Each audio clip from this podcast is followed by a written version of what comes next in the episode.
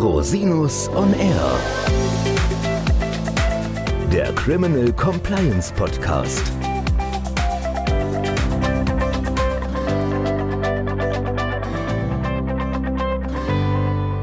Herzlich willkommen zum Criminal Compliance Podcast. Schön, dass Sie wieder eingeschaltet haben. Mein Name ist Christian Rosinus und heute haben wir die 100. Folge des Criminal Compliance Podcasts. Es ist mir eine große Freude und eine große Ehre, dass Sie, liebe Hörerinnen und Hörer, so lange uns die Stange gehalten haben und dass Sie uns die Möglichkeit geben, Ihnen jede Woche ein aktuelles Thema aus dem Bereich Criminal Compliance vorzustellen. Also vielen Dank an Sie, liebe Hörerinnen und Hörer, für die vielen Downloads und das Feedback und die Kommentare. Ich freue mich sehr, dass Sie diesen Podcast hören. Und natürlich mache ich diesen 100. Folge nicht alleine. Nein, ich habe mir den Gast eingeladen, der mein meistgehörter Interviewpartner ist, nämlich Professor Jens Bülte, mit dem ich schon zwei tolle Podcasts machen durfte. Und heute zur 100. Folge freue ich mich ganz besonders, dich, lieber Jens, hier nochmal begrüßen zu dürfen. Herzlich willkommen, lieber Jens. Ja, vielen Dank, lieber Christian. Herzlichen Glückwunsch zu der 100. Folge. Ich habe ja auch schon eine ganze Reihe von Folgen, ich würde sagen, fast alle gehört und bin immer wieder begeistert, was für tolle Kolleginnen und Kollegen du dann vors Mikrofon bekommst und wie viel ich auch noch dazulernen kann. Also gerade die praktischen Aspekte, die sind für uns Elfenbeintürmler aus der Wissenschaft ja immer sehr wichtig, weil wir auch irgendwie irgendeinen Anstoß brauchen, um uns mit Fragen auch wissenschaftlich damit zu befassen. Also vielen Dank für die Einladung. Ich freue mich sehr, dass ich dabei sein darf. Ja, klasse. Und du bist ja nicht nur Wissenschaftler, du hast ja auch wahnsinnig viel praktische Erfahrung, weswegen dein Beitrag hier auch so wertvoll ist und deswegen ist das auch so erfolgreich und wird auch so gut gehört. Also ich höre sehr viel Lob über die Podcasts, die ich mit dir aufnehmen durfte. Auch dafür nochmal vielen Dank. Unser heutiges Thema ist ein bisschen dogmatisch, aber auch praktisch relevant. Und zwar geht es um das diffuse Strafrecht. Was ist denn diffuses Strafrecht, lieber Jens? Ja, also es ist tatsächlich ein wissenschaftliches Thema, was mich auch schon sehr lange umtreibt. Also ich beschäftige mich schon sehr lange mit Fragen der verfassungsrechtlichen Bezüge bzw. verfassungsrechtlichen Grundlagen des Strafrechts. Das ist ja für jeden, der Strafrecht im Grunde nach betreibt, ganz zentral. Wir alle sehen immer wieder, dass das Bundesverfassungsgericht das ein oder andere entscheidet, was dem Strafrecht an Thema zugehört. Und ich glaube, wir haben das alle schon bemerkt in unterschiedlichen Verfahren oder wenn wir uns mit Vorschriften beschäftigen, dass wir die Vorschriften uns anschauen und überhaupt nicht wissen, was überhaupt gemeint ist. Also ich habe relativ viel mit dem Lebensmittelstrafrecht zu tun. Herr Hilgendorf hat in einem Beitrag in der ZLR irgendwann mal die These vertreten, dass das Lebensmittelstrafrecht so unklar ist, was seine Bezüge und Verweisungen angeht, dass man es eigentlich als verfassungswidrig ansehen muss. Und es gibt viele Bereiche, in denen man auch als zumindest rechtlicher Experte des Lebensmittelrechts oder Lebensmittelstrafrechts überhaupt nicht weiß, was gemeint ist. Also es gibt beispielsweise Vorschriften im LFGB, also im Lebensmittel-, Futtermittel- und Bedarfsgegenständegesetz, die verweisen auf europäische Verordnungen. Und wenn man in die Verordnung reinguckt, dann weiß man nicht, was damit gemeint ist. Und trotzdem haben wir Regeln, beispielsweise über Gesundheitsangaben auf Lebensmitteln. Wenn ich dagegen verstoße, dann mache ich mich strafbar.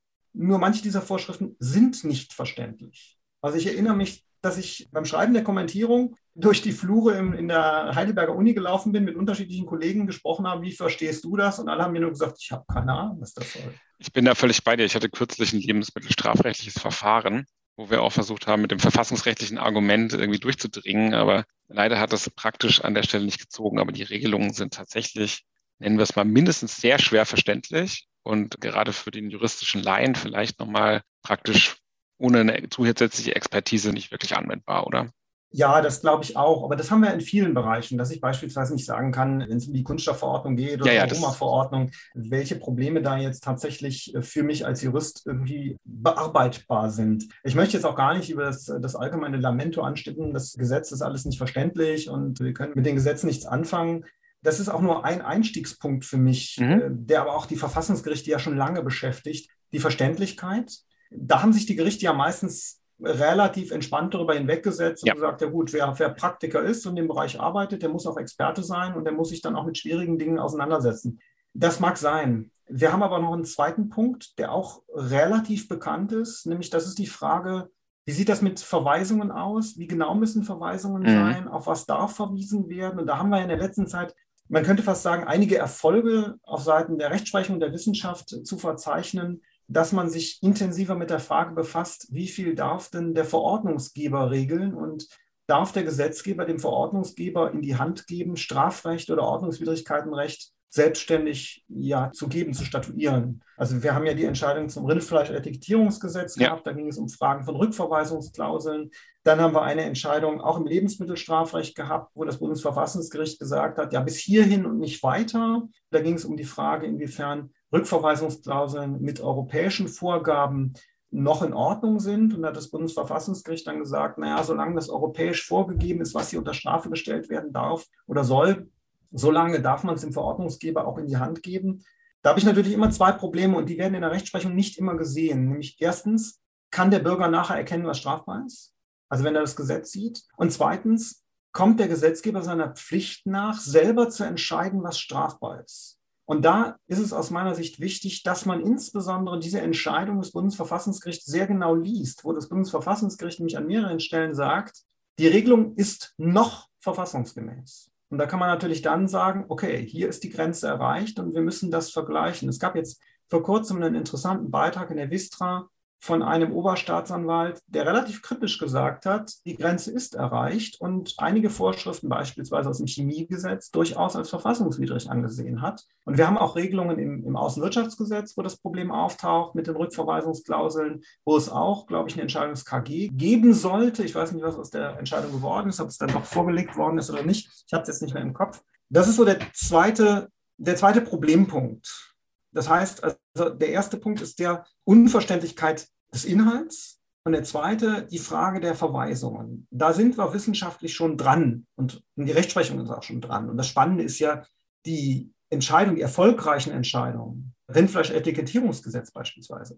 Das ist ja nicht Ergebnis einer Verfassungsbeschwerde, sondern das war ja ein Vorlagebeschluss des Landgerichts Berlin.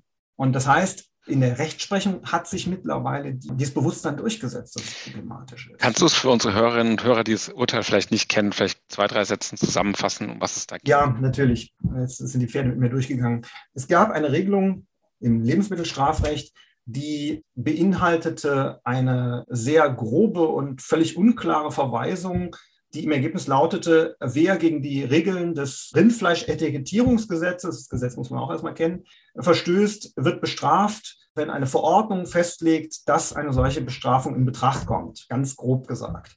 Und da waren die Regelungen des Gesetzgebers so unklar, was jetzt unter Strafe gestellt werden darf. Und es lag im Ergebnis alles beim Verordnungsgeber. Der konnte frei entscheiden, was strafbar ist und was nicht.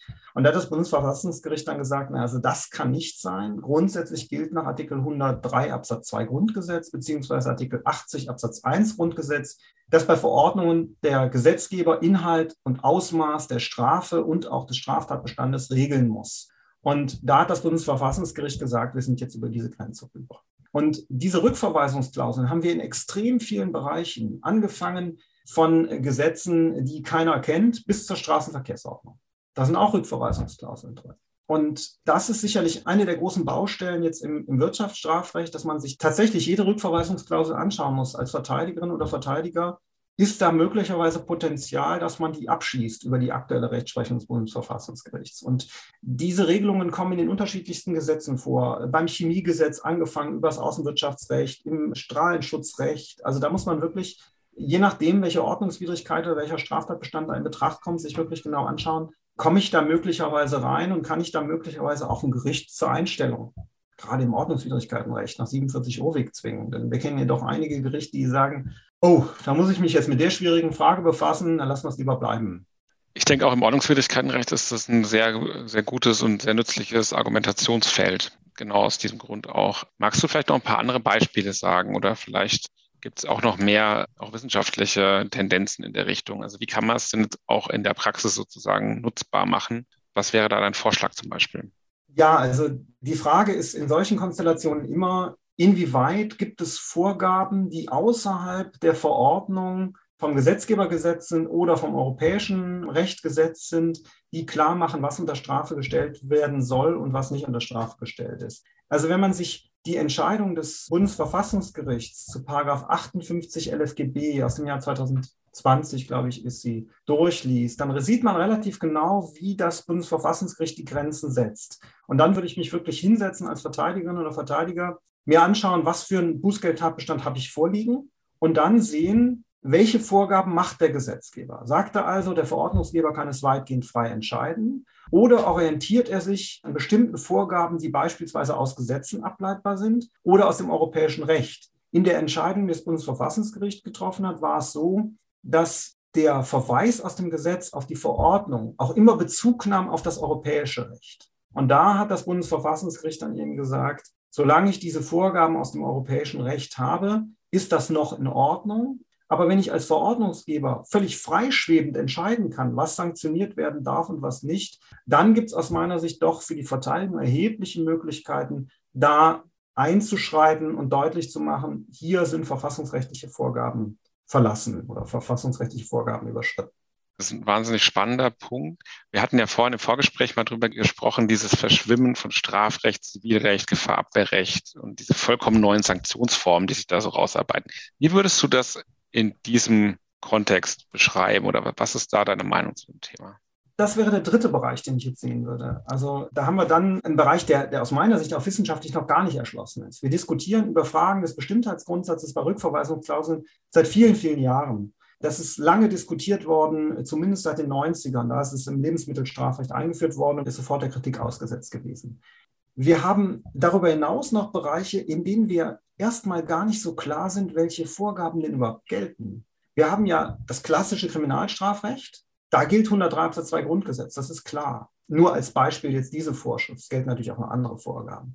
Wir haben das Bußgeldrecht, da ist man sich einig, dass Bestimmtheitsgrundsatz, Analogieverbot, Rückwirkungsverbot auch gelten. Das Bundesverfassungsgericht hat aber offen gelassen, wie streng die Vorgaben hier sind. Und dann kommen noch Sanktionen hinzu, die wir aus dem europäischen Recht haben und die wir noch überhaupt nicht einordnen können. Wie sieht das mit Name and Shame aus? Das haben wir im Lebensmittelstrafrecht oder im Lebensmittelrecht ganz extrem. Da kann schon oder konnte schon Vorverurteilung veröffentlicht werden. Wer jetzt im Verdacht steht, eine bestimmte Verfehlung begangen zu haben.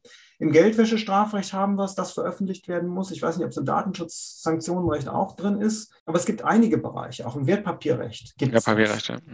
Da ist jetzt die Frage, welche Regeln gelten denn da überhaupt? Gilt da Bestimmtheitsgrundsatz? Gilt da Analogieverbot? Gilt Nebis in Idem beispielsweise? Und das sind Fragen, die noch weitgehend ungeklärt sind. Bei Nebis in Idem haben wir schon einige Entscheidungen, die darauf hindeuten, dass Nebis in Idem in dem Kontext nicht gilt. Aber es gibt beispielsweise noch keine Entscheidung, soweit ich das weiß, des Europäischen Gerichtshofs für Menschenrechte, der bei Nebis in Idem natürlich immer ein gewichtiges Wort mitzusprechen hat. Klar. Und ein weiterer Punkt, der mich jetzt in der letzten Zeit auch sehr beschäftigt hat, ist die Frage, inwiefern lösen wir im Strafrecht nicht Regeln durch Standards ab? Um das kurz darzustellen, wie ich darauf komme. Es gibt in der Verhaltensökonomie eine intensive Diskussion über Entscheidungsvorgänge und wie man Entscheidungen leiten und bestimmen kann. Und ich bin darauf gekommen, aufgrund des aktuellen Buchs von Daniel Kahneman unter anderem, der hat in seinem Buch Neues ein Kapitel drin, da geht es um die Frage, wie man Entscheidungsträger zu einer klaren Entscheidung mit möglichst wenig Streuungen bringt, sodass ich beim gleichen Sachverhalt bei vielen Entscheidern eine gleiche Entscheidung bekomme. Und da geht es um die Frage, wenn ich Regeln vorgebe, klare Regeln, dann kriege ich auch meistens eine klare Entscheidung. Das führt aber dazu, dass ich sehr unflexibel werde. Ich kann nicht auf bestimmte Besonderheiten, die jetzt in der Zukunft kommen, die besondere Situationen bedeuten, kann ich nicht reagieren. Und deswegen wird vielfach mit Standards gearbeitet. Und diese Standards, die ziehen auch ins Strafrecht ein. Ein klares Beispiel für mich ist der Bereich des Geldwäsche-Ordnungswidrigkeitenrechts. Wir haben im Geldwäsche-Ordnungswidrigkeitenrecht im Paragraphen 56 im GWG die Sanktionen für Verstöße gegen Geldwäsche-Compliance-Pflichten. Und die Geldwäsche-Compliance-Pflichten sind ja zum Teil schon unglaublich flexibel, möchte ich mal sagen, um nicht zu sagen unklar formuliert. Ja, also das ist schön ausgedrückt, ja. Wenn ich in 5 Folgen mit GWG reinschaue, dann steht da immer was von angemessene Sicherungsmaßnahmen, Paragraph 6 beispielsweise, um die Risiken im Unternehmen zu erkennen. Was ist denn angemessen? Wir haben immer mit Generalklauseln im Strafrecht zu tun.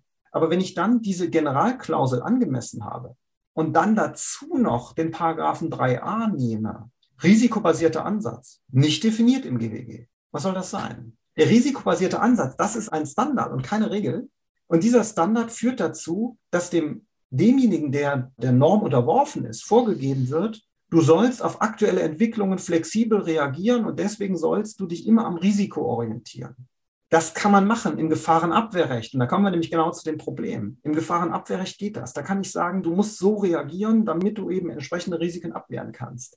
Wenn ich aber auf dieses Gefahrenabwehrrecht Sanktionen draufsetze, und es geht nicht um 1.000 oder 2.000 Euro, es geht ja im Geldwäscherecht um Millionen, es kann theoretisch um Milliarden Sanktionen gehen, dann habe ich das Problem, dass ich durch die Kumulation von angemessen und risikobasiertem Ansatz das Problem bekomme, was ist denn überhaupt die sanktionsfähige Regel noch? Genau, und du hast auch in der Praxis das Problem, dass oft auch von einem vermeintlichen Verstoß her rückgeschlossen wird. Also irgendwas ist passiert und dann wird zurückgeschlossen und dann sagt man, das war ja nicht risikoorientiert oder was, aber das kommt ja noch dazu. Also das ist rein praktisches Phänomen. Ja, da sind wir natürlich wieder in der Verhaltensökonomie. Da kommen wir dann zum Rückschaufehler, der natürlich ganz typisch ist, aber auch typisch ist für Fahrlässigkeitsdelikte natürlich. Absolut. Da wird immer oder sehr häufig natürlich von Staatsanwaltschaften und Gerichten auch menschlich nachvollziehbar gesagt, da ist was schiefgegangen, da muss irgendwer einen Fehler gemacht. Genau. Da ist natürlich dann das Problem, dass ich mich dann auch mit Fahrlässigkeitsmaßstäben herumschlagen muss. Und jetzt stellen wir uns mal vor, ich habe diese Konstellation, angemessene Maßnahmen, risikobasierter Ansatz, und dann soll ich Leichtfertigkeit begründen. Genau. Wie soll ich denn dann sagen, da hat jemand grob, sorgfaltswidrig eine offenkundig notwendige Maßnahme unterlassen? Das kann eigentlich nur noch ein Fall sein, in dem mich der Verstoß wirklich ins Gesicht beißt sozusagen, in dem ich mit der Nase drauf gestoßen werde. Und da kann man jetzt aus meiner Sicht auch nicht sagen, ja, Standards sind kein Problem, im Strafrecht arbeiten wir schon immer mit Standards, wir haben Facharztstandards, wir haben diese Standardfigur in der Fahrlässigkeit, der besonnene, gewissenhafte Bürger und so weiter. Denn diese Standards sind völlig anders konzipiert. Da geht es um Standardisierung von Erfahrungswerten. Das heißt, wir fassen Erfahrungswerte zusammen, die sich in der Vergangenheit als richtige Sorgfaltsmaßnahmen erwiesen haben. Der risikobasierte Ansatz ist ein völlig anderer Standard. Das ist ein Standard, der auf die Zukunft gerichtet ist. Das heißt, wir haben eine Konstellation, in der wir sagen müssen, wir wissen nicht, welche Maßnahmen, welche Tricks sich Geldwäscher einfallen lassen, um in Zukunft Gelder zu waschen. Und jetzt müssen wir auf diese zukünftigen, noch unbekannten Tricks der Geldwäscher reagieren. Und deswegen müssen wir die Risikomaßnahmen setzen. Und das ist eine andere Konstellation. Das heißt, wenn beides als Standards bezeichnet wird, muss man ein bisschen aufpassen. Die Standards, die die Entscheidungstheorie meint und die Standards, die wir im Strafrecht verwenden. Ja, verstehe. Und da sehe ich ganz große Gefahren, insbesondere bei der Entscheidung durch Gerichte, dass man sich da schnell den Vorwurf einfängt, du hast deine Pflichten verletzt. Und da muss man als Verteidiger aus meiner Sicht auch sehr genau darauf achten, dass jeder Pflichtverstoß durch das Gericht ja auch festgestellt werden muss. Und das bedeutet, das Gericht muss mir als Betroffener, meistens sind es ja OWiG-Verfahren, sehr genau sagen, was hätte ich in der konkreten Situation machen müssen. Und das heißt nicht, du hättest deine Pflichten einhalten müssen, sondern du hättest in die Abteilung so und so gehen müssen, du hättest denen sagen müssen, dass sie dies tun sollen, denen sagen, dass sie das tun sollen. Ich muss ja jemandem vorwerfen, welche Handlung hast du unterlassen, die den Erfolg abgewendet hätte.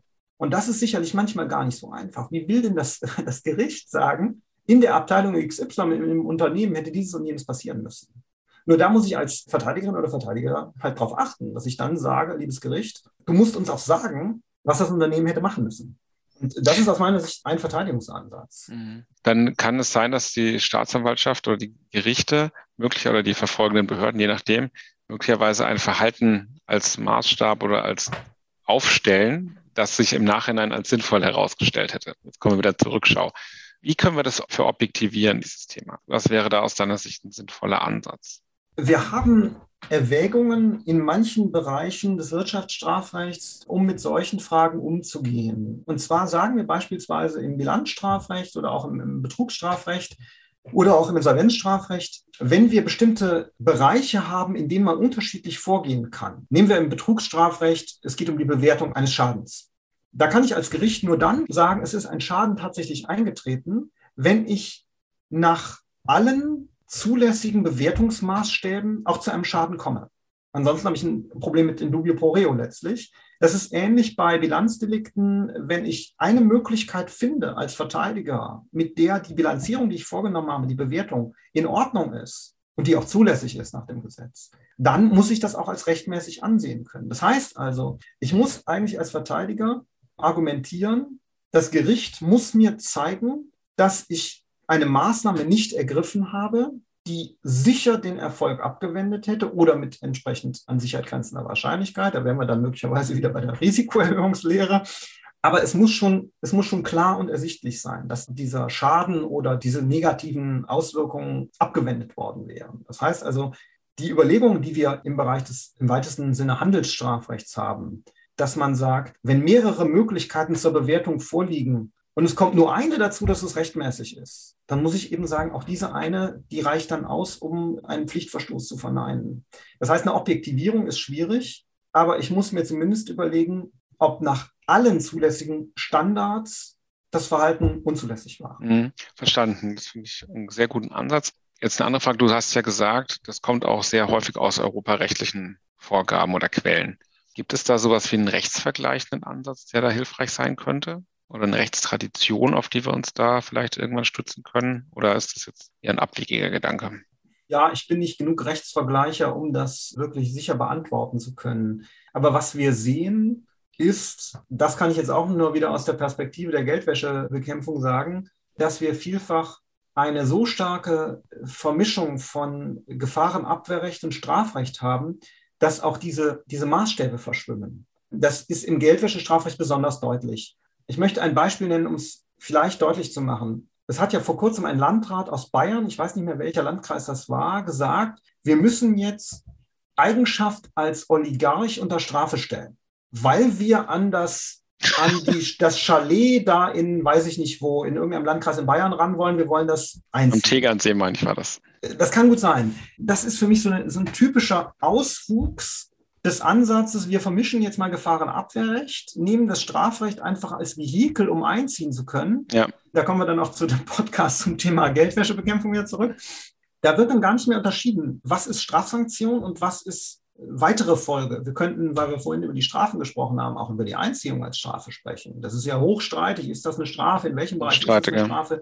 Und da ist natürlich dann der Punkt, dass im europäischen Verständnis diese klare Trennung Strafrecht und andere Bereiche des Sanktionenrechts und auch des Gefahrenabwehrrechts gar nicht so existieren. Und deswegen, glaube ich, besteht da in Europa auch nicht das große Bewusstsein. Der EuGH hat vor vielen Jahren noch gesagt, Bestimmtheitsgrundsatz, Rechtssicherheit, Vertrauensschutz, es ist völlig egal, ob es Strafrecht ist oder nicht. Das muss in allen Bereichen gleich behandelt werden. Mittlerweile sind sie gerade im Kartellbußgeldrecht da ein bisschen von weg. Aber daran sieht man, dass das nicht unsere deutsche, österreichische Denke ist, so mit dieser Abgrenzung vorzugehen. Und wenn dann natürlich das europäische Recht darauf trifft, dann bekommen wir da Schwierigkeiten. Und müssen wir da unser Rechtsverständnis anpassen? Die Frage ist, was du unter müssen verstehst. Wenn du meinst, müssen wir uns damit abfinden als Rechts... Nein, müsst ihr als Verteidiger euch genau.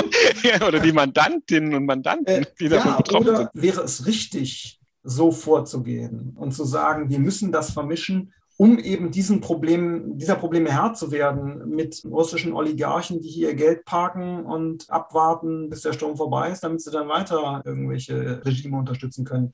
Ich glaube, dass wir Gefahrenabwehrrecht und Strafrecht sehr genau trennen sollten. Aus dem einfachen Grund, im Gefahrenabwehrrecht gelten eben andere Maßnahmen, andere Vorgaben. Es gilt nicht der Bestimmtheitsgrundsatz in dieser Schärfe. Es gelten andere Vorgaben für Rückwirkungen und Ähnliches. Das bedeutet, wenn wir das tatsächlich vermischen mit dem Hintergrund, wir wollen effektiv abschöpfen, dann machen wir uns unser Strafrecht kaputt. Dann kann man sagen, gut, kaputtes Strafrecht ist nicht so schlimm. Aber was passiert dann, wenn sich das auch auswirkt in anderen Bereichen des Strafrechts? Beim Diebstahl. Wir hatten bis 1947, 48 eine Regelung im Diebstahlstrafrecht, die besagte, wer mit Diebeswerkzeug erwischt wird, bei dem ist davon auszugehen, dass er ein Dieb ist, dann wird wegen Diebstahls bestraft. Damals hat das Landgericht Heidelberg das für menschenrechtswidrig erklärt. Ja, kann ich mir vorstellen.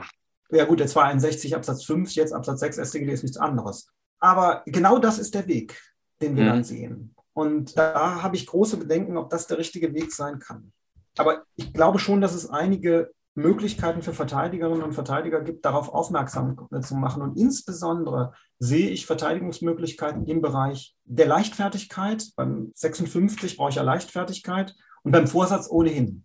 Denn wenn ich Vorsatzdelikte habe, dann muss ich ja auch deutlich machen, dass ich diese Pflicht gekannt habe.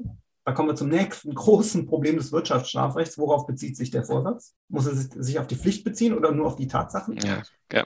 Und damit würden wir direkt das nächste Fass aufmachen. Aber da sehe ich durchaus Möglichkeiten für Verteidigung und auch für die Rechtsprechung. Vielleicht mal das eine oder andere vor das Bundesverfassungsgericht. Ja, und vielleicht auch im Bereich der Staatsanwältinnen und Staatsanwälte, sich da einfach Gedanken drüber zu machen in Verfahren. Das ist ja auch, finde ich, jetzt nicht völlig abwegig.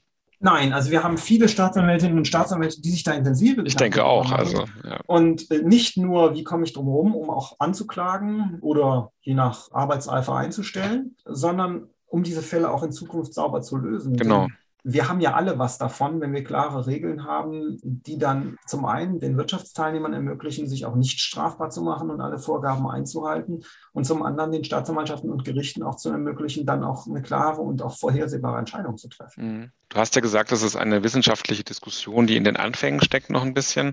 Gibt es denn Quellen, wo Verteidigerinnen und Verteidiger oder Staatsanwältinnen und Gerichte das vielleicht nachlesen können oder wo man sich da vielleicht auch ein bisschen Argumentationspotenzial holen kann? Kannst du da was empfehlen? Jetzt zu dem Thema der Rückverweisungsklauseln. Klar, das findet man ja ausgeschrieben. In jedem Kommentar. Ja, ausgeschrieben, glaube ich, ehrlich gesagt auch nicht. Okay, also, das war jetzt vermessen von mir. Diesen Beitrag in der Wistra wir können ja den Link noch in die Shownotes setzen, beziehungsweise den Hinweis. Den kann ich nur empfehlen, da mal reinzuschauen, weil der schon schön aufdröselt, wo die Probleme liegen.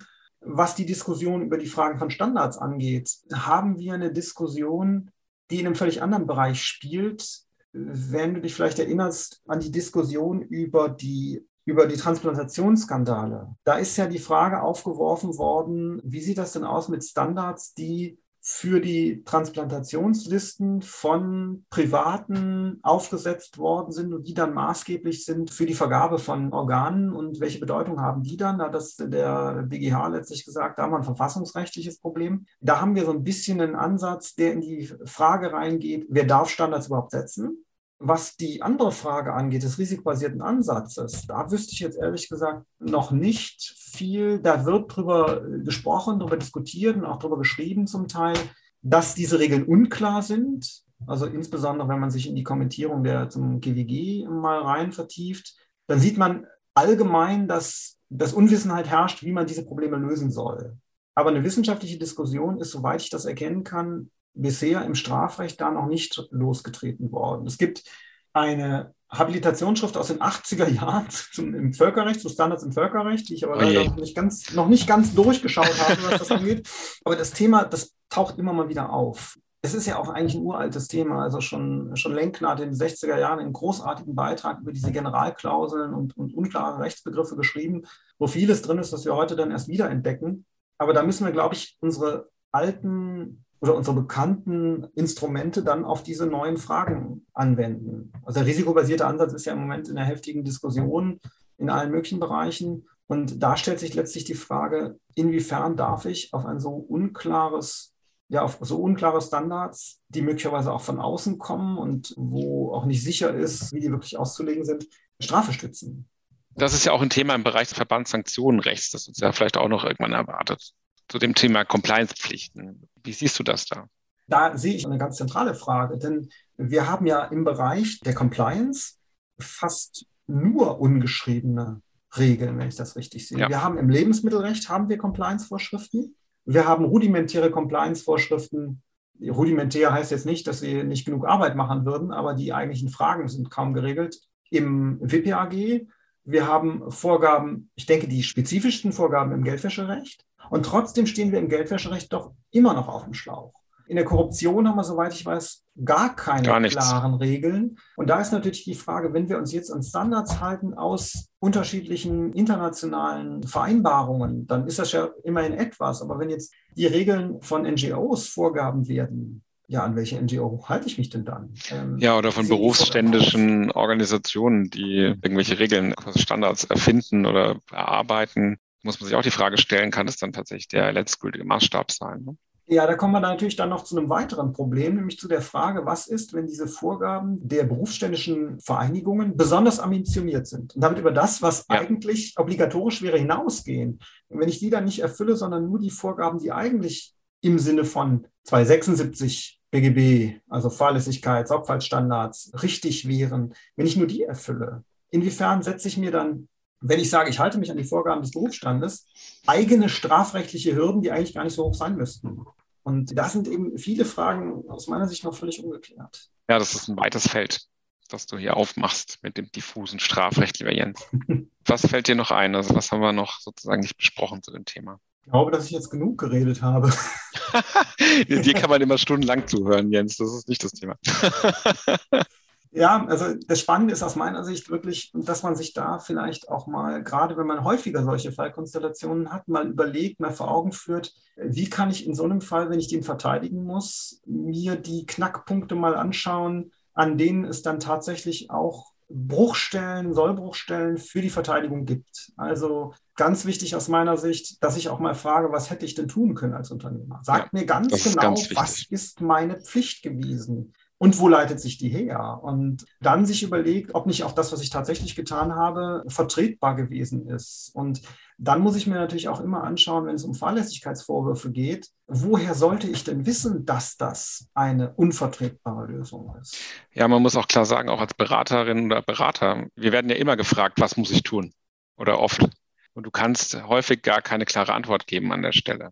Bei vielen Fragestellungen. Das ist ja auch ein Thema, wie kann der Nicht-Rechtskundige, der sich mit derart komplexen Fragen beschäftigt, sich überhaupt auch noch auf Rechtsrat ab einem bestimmten Punkt verlassen können? Wenn selbst die Berater sagen, ja, kann ich Ihnen jetzt auch nicht genau sagen, weil es ist nicht klar geregelt.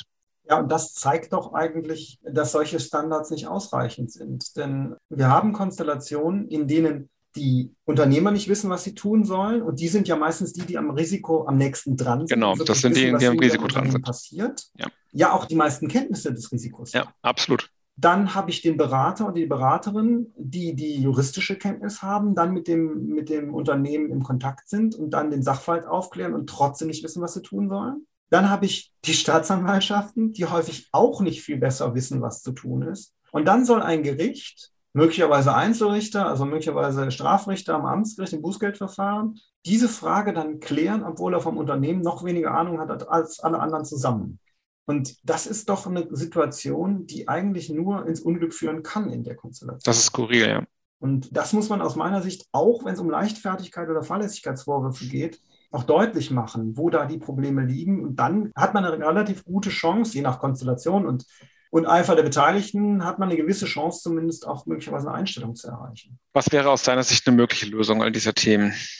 Aus meiner Sicht brauchen wir klarere Regeln. Und das haben wir gerade im Bereich der Geldwäschebekämpfung. Da haben wir ein gewisses Umdenken. Wir haben jetzt weiß ich gar nicht, was 2020 oder 2021, im Bereich der Verdachtsanzeigen ja eine Immobilienverordnung bekommen. Und da ist sehr deutlich gesagt, in welchen Fällen Notare Meldungen machen müssen, Geldwäsche-Verdachtsmeldungen.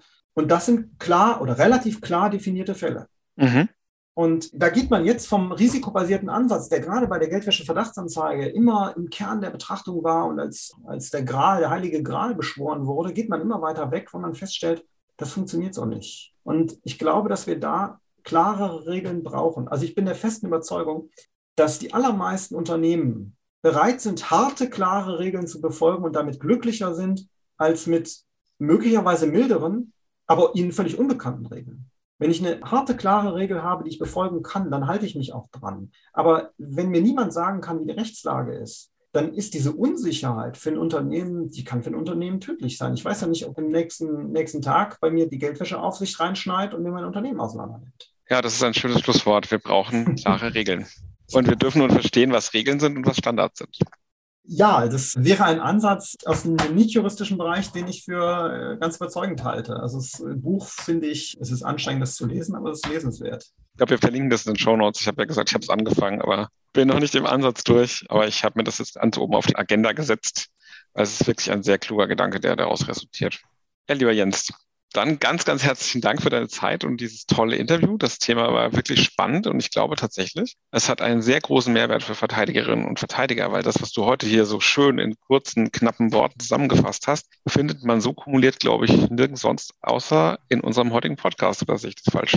Ich weiß es nicht. Ich danke dir auf jeden Fall dafür, dass ich die Gelegenheit hatte, aus meinem Elfenbeinturm mal ein Thema, was mich gerade sehr umtreibt, darzustellen. Und würde mich freuen, auch wenn es da Feedback gibt, gerade auch, was gerade die Praxis interessiert. Denn wir Wissenschaftler sind darauf angewiesen, dass uns die Praxis auch mal auf das eine oder andere stößt. Dass wir vielleicht was schreiben können, bevor der BGH oder das Bundesverfassungsgericht sich mit den Fragen befasst hat. Denn es ist immer ein bisschen ärgerlich, den Gerichten hinterherzulaufen. Wir wollen den Gerichten noch sagen, was sie zu tun haben. Ja, oder zumindest denen eine Anregung geben, in welche Richtung das gehen könnte. Und ja, deswegen, liebe Hörerinnen und Hörer, ich verlinke die Kontaktdetails von Professor Bülte natürlich wieder in den Shownotes. Also wenden Sie sich gerne direkt an ihn mit Anregungen, Wünschen, Fragen, aber auch gerne an mich unter info@rosinus-on-r.com. Ich freue mich sehr, wenn ich von Ihnen höre, wenn ich Kommentare, Likes, Teilen, alles, was man so im Social Media macht. Machen Sie uns glücklich damit und verbreiten den Podcast weiter. Wenn wir so tollen Content haben wie heute, dann glaube ich, ist es das auch wert. Ich danke Ihnen nochmal herzlich für Ihre Aufmerksamkeit und freue mich auf Sie. Bis zum nächsten Mal. Bis bald. Vielen Dank.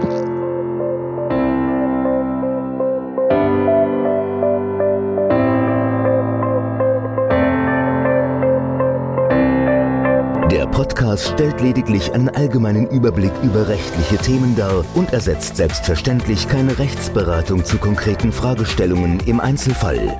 Bei Fragen wenden Sie sich an Rechtsanwältinnen und Rechtsanwälte Ihres Vertrauens, natürlich auch gerne an uns. www.rosinus-on-r.com oder unter www.rosinus-partner.com.